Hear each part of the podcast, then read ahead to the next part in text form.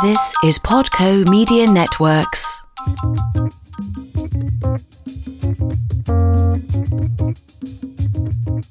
Welcome back to Global Citizens. Thanks for joining us for part two of our discussion with Cordy Aziz. In part one, Cordy, a Sierra Leonean American, told us about how she came to be local in Accra and her impressions of the city and a primer on waste management. And now, back to our conversation with Cordy.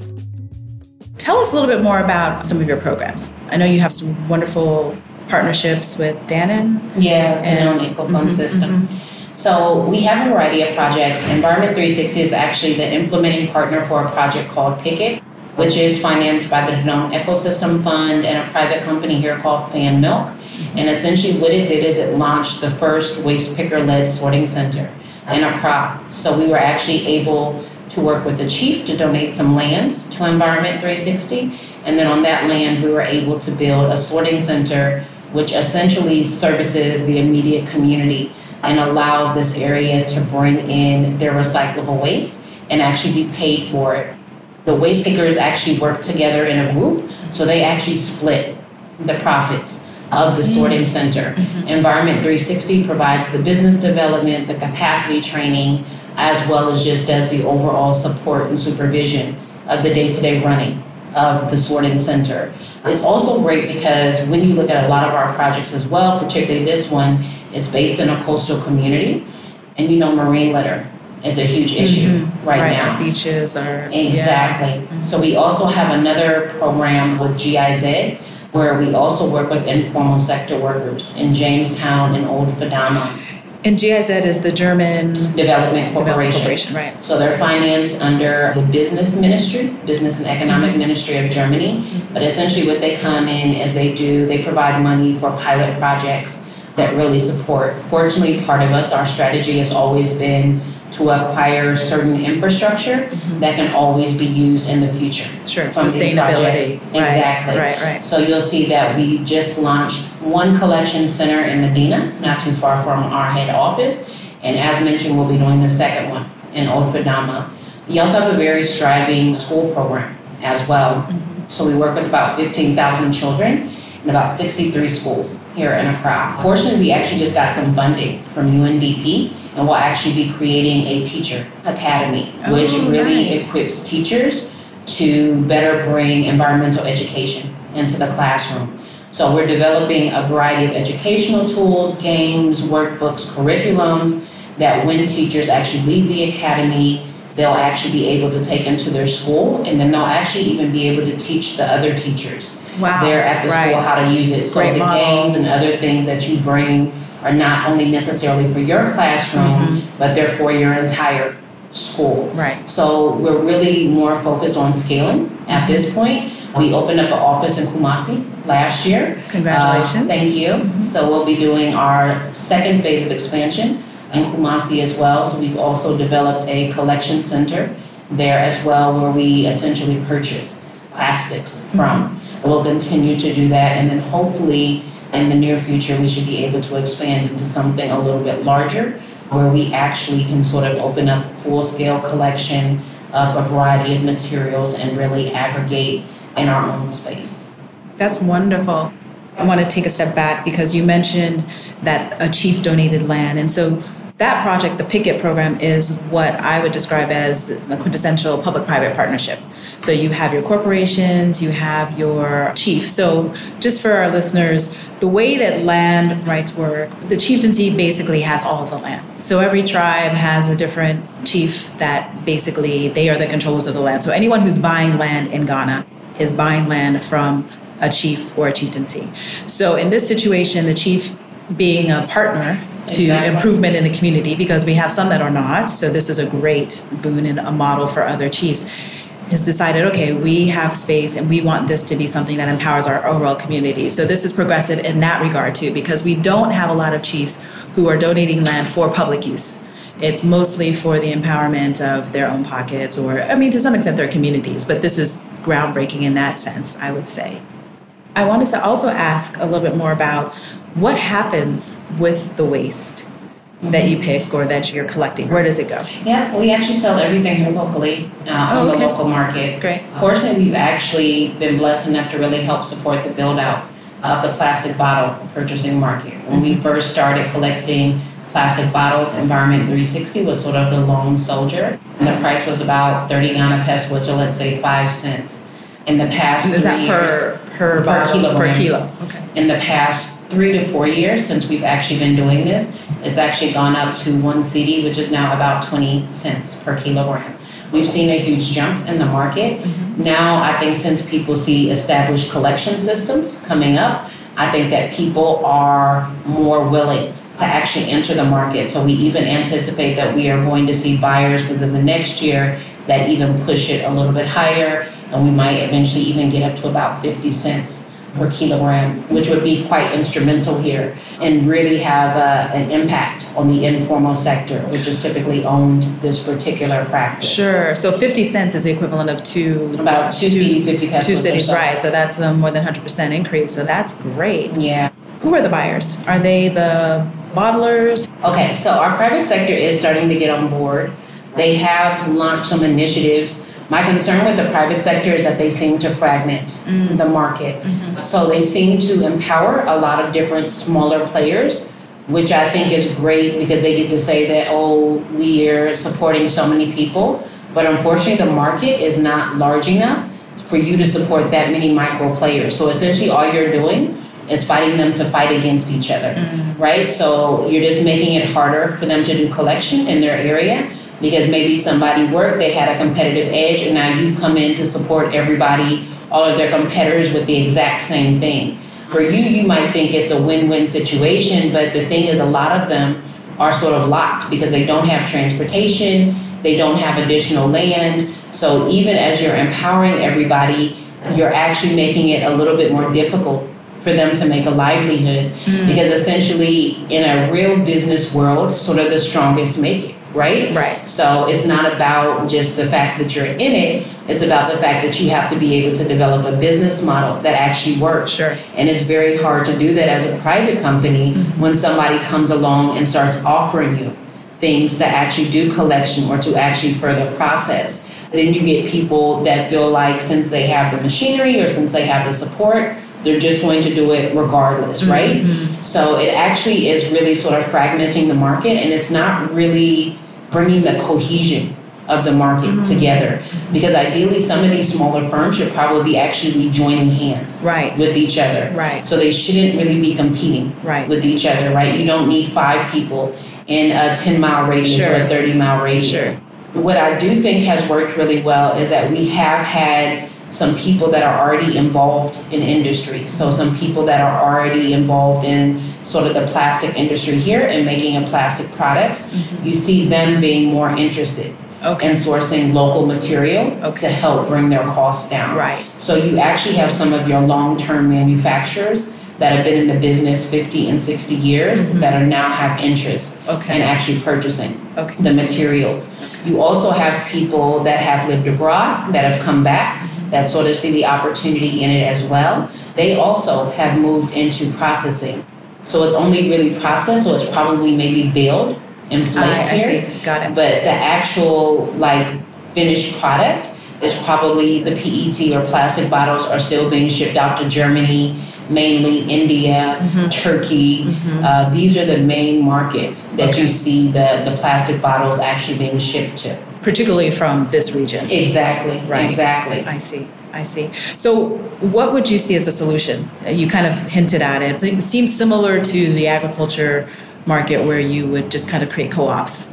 Seems like what This the is- solution yeah. would be. Yeah. Is that Exactly. I think that this actually does work. Even in our informal sector groups, we try to create co-ops. It is a little bit more difficult with the informal sector because you'll find since they're not highly educated, it's hard to mm-hmm. trust. right? But mind you, I feel like although this whole sector is informal, so even the people that are maybe the next level up from Sure. these waste pickers that maybe have a little bit more business sense, they actually sometimes don't have great business sense. Uh, I often mention to people, you know, Environment 360, we use recycling memberships to subsidize sort of our cost on this, and then of course because we're an NGO, we get program funding. But I see so many businesses popping up and me understanding the profit margin within the business. I actually don't know how they're sustaining because I don't understand how you put petrol in your vehicles, how you pay workers, how you have an office, how you keep the lights on. You're definitely running in debt, mm. whether you know it or not. Sure. So some people might consider because they want to go sell their plastic bottles today, they got 4,000 Ghana, they're thinking, oh, we earned 4,000 Ghana today.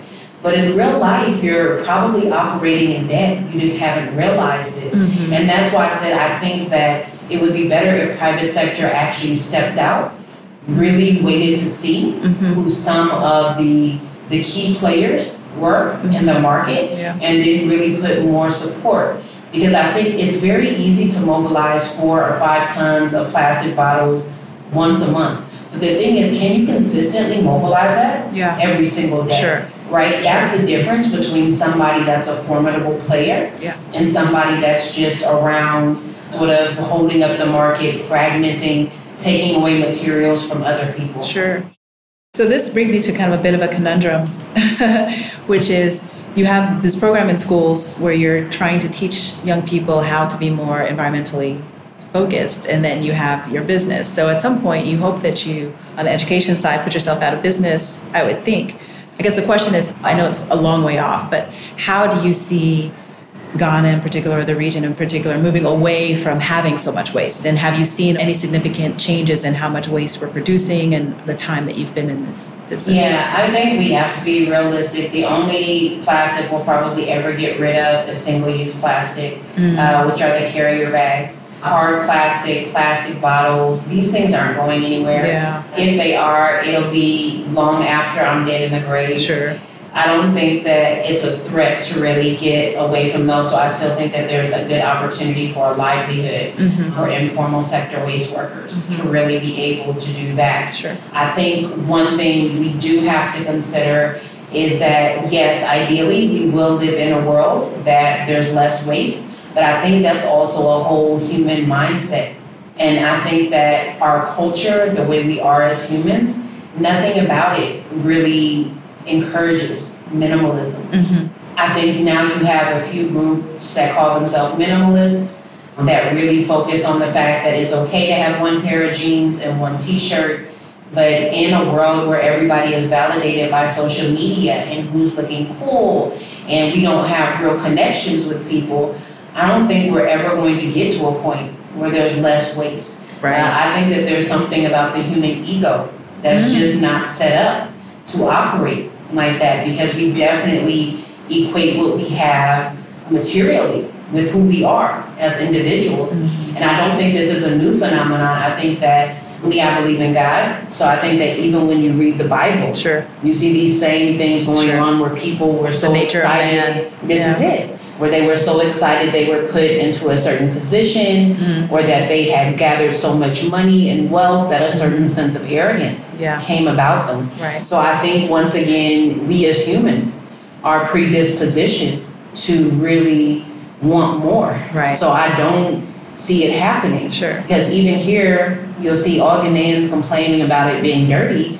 but tell them not to take a plastic bag they'll act like, oh, so which will I carry it to? Like, right, right. How will people know I've gotten something? You know, yeah, uh, but it's easier for me. Sure. Oh, I don't sure. me. I can't use a, another bag. They'll come up with a thousand and one yes. excuses, right? Yeah. yeah. So I think that is we're just not wired to create less waste. Sure. The reason we actually have a school program is more to create loyalty, so that as you're coming okay. out, you remember that it's sure. Environment 360 that right. came to your school and did these things. Sure. So as our recycling programs grow and there's options for you to become a purchaser or a buyer, right? You remember, and that's your memberships, right? This yeah. is it. You remember that? Oh, I sure. remember I was part of this program. Right. Let me get a membership. Sure, sure, sure, sure, sure. Which is which is business. that's smart business. I hear you. So that leads us to our next segment, which is the mindset hack. You kind of you know mentioned mindset. So what is your favorite or innovative mindset hack that you can imagine or that you know of? So for me, I think you have to move as everything is possible. I'm reading this book now called Discerning the Voice of God, and it really talks about how humans develop certain strongholds, which are anxiety, doubt, fear. Mm-hmm. I think that you don't overthink things, right? I think that if you want to be active, if you want to change things, if you want a new life, I think it requires a radical action. And I think that the longer you sit down and think about it and create a pros and cons list and look at all the things that could and couldn't go wrong, or you start seeking advice from others, I think this is actually where the downfall begins. I think people need to spend a little bit less time planning. That doesn't mean just make foolish decisions, but I think you need to be able to know when the iron is hot and to strike it. And I think that if you can successfully do that, then I think that you can radically shift your mind to be bold enough to really accomplish these things. Mm-hmm. But I think that if you want to make decisions only based on data and what you see and what others are telling you, then I think you'll probably miss out on some of the greatest opportunities that life will present to you. Okay. So ultimately, you're saying don't overthink and be less risk averse. This ultimately. is it. Yeah. This is it. Yeah, yeah, yeah. It's like they say in the South scared money don't make money. Ah. Wow, Courtney, it's been great talking to you. I mean, this has been so insightful. I mean, we've worked together, particularly on children's programs. Yeah. So I look forward to seeing more about that and maybe even collaborating in the future Definitely. on that. We still um, use that actually. I'm sure, of course. Yeah, yeah. We, I mean, yes. hopefully, you know, the sponsorship gods will come through yes. and, and, give us more movement to, to produce more. So Courtney and I work together on a superhero, an eco hero, actually a group of eco heroes, and it's Jaku and the Earth Defenders we created a pilot called Malaria Madness. And so that was a program that we did together where we went into a school in Jamestown yeah. on World Malaria Day and launched the initiative and, and really the kids were they loved it. They and really we still did. actually use around malaria. It's one of these short films nice. that we show nice. in the schools. So it's still actually getting its use. Yeah. So I'm sure you'll see your YouTube clicks rise. Of course. yeah, yeah, yeah. And that started as a workbook. This is it. Yeah. So then we just evolved it into an animation, which I mean I, I think it was great. It's really yeah. it's good to hear. Yeah, and yeah. I'm sure like you said there'll be other opportunities sure. um, to really expand it. But I think that this also shows the power of collaboration as well, which exactly. is what I was talking about in the market. Yep. I think that that's really critical for your success and particularly this part of the yes. world as well. Yes. You definitely have to be willing to collaborate. Yes. yes, that is the name of the game. That is for sure. So before we go, I want to get into just one question to ask you as last thoughts. You already mentioned what you're reading. So let me ask you, what are you watching these days? This is interesting because I feel like I always half-heartedly watch TV and so I'm never well, like it could be social media, it could be films, anything. Okay, so Good question. As you know, I recently got married, mm-hmm. so I probably am watching my husband closely. watching him. Sure, sure, which is making fine. sure we're on track. Exactly. I love it. I love it. That's wonderful. I actually have made a resolution. I feel like I need to get back on the bandwagon with really being sort of keeping up more with trends, really seeing what's going on in this green space uh, one thing I can say, which I'm sure you can relate to as well, is sometimes you get so caught up in being the entrepreneur in the day to day running that, like, you sort of lose a piece of that professional development or personal sure. development that yeah. you would get if you were working for someone else yeah. because it never seems like there's enough time mm-hmm. like there's always a problem to solve there's always something new yeah. so this has actually been one of my things that I'm actually working on. I feel like it's definitely God telling me it's time because, as you know, I'm also expecting my first child. Mm-hmm. So I feel like this will probably be a shift in sort of how I use my time, how mm-hmm. I use my attention, mm-hmm. and really see how I can continually improve myself because I do think it's become a little stagnant. That's what I said. I feel Got like yeah. being the entrepreneur, like yeah. I feel like my mind is always on my business. Right. So even right. when I'm doing something, I'm really only half-hearted uh-huh. there, right? Uh-huh. Like my full attention is never there because I'm sure. thinking about what needs to be done in the office tomorrow, mm-hmm. who's called me, somebody that said something that pissed me off today, like the strategy I need to apply. Sure. Like so everything I do is really sort of half-hearted because I probably spend so much time. Oh, um, you mean outside of work, right? This yeah, is it. Yeah, yeah. So, Environment 360 is 150% of my time. right, right. Everything else is just like 10%. Like I'm watching TV, but I'm really like, yeah, so tomorrow I'm gonna call this person. Yeah, I feel you. So I'm, I'm glad to hear that because for me, work life balance is so important. So that you are conscious that you want to take a step back and, and figure out how to invest in you. I love it. Like, I think that's great, and this is perfect timing for that. So, any last words or thoughts as we sign off? so I would just say for all my global citizens in the world, I think the world is ripe now. Mm-hmm. I think particularly if you're based in the US, this is the time to really start looking for other opportunities, mm-hmm. breaking some of those strongholds that you might have about why you can't do it, Yeah. why you can't relocate. I think that really, if you look at the opportunities that are existing in different parts of the world, I think that it's almost foolish not to take opportunity Right. of some of them.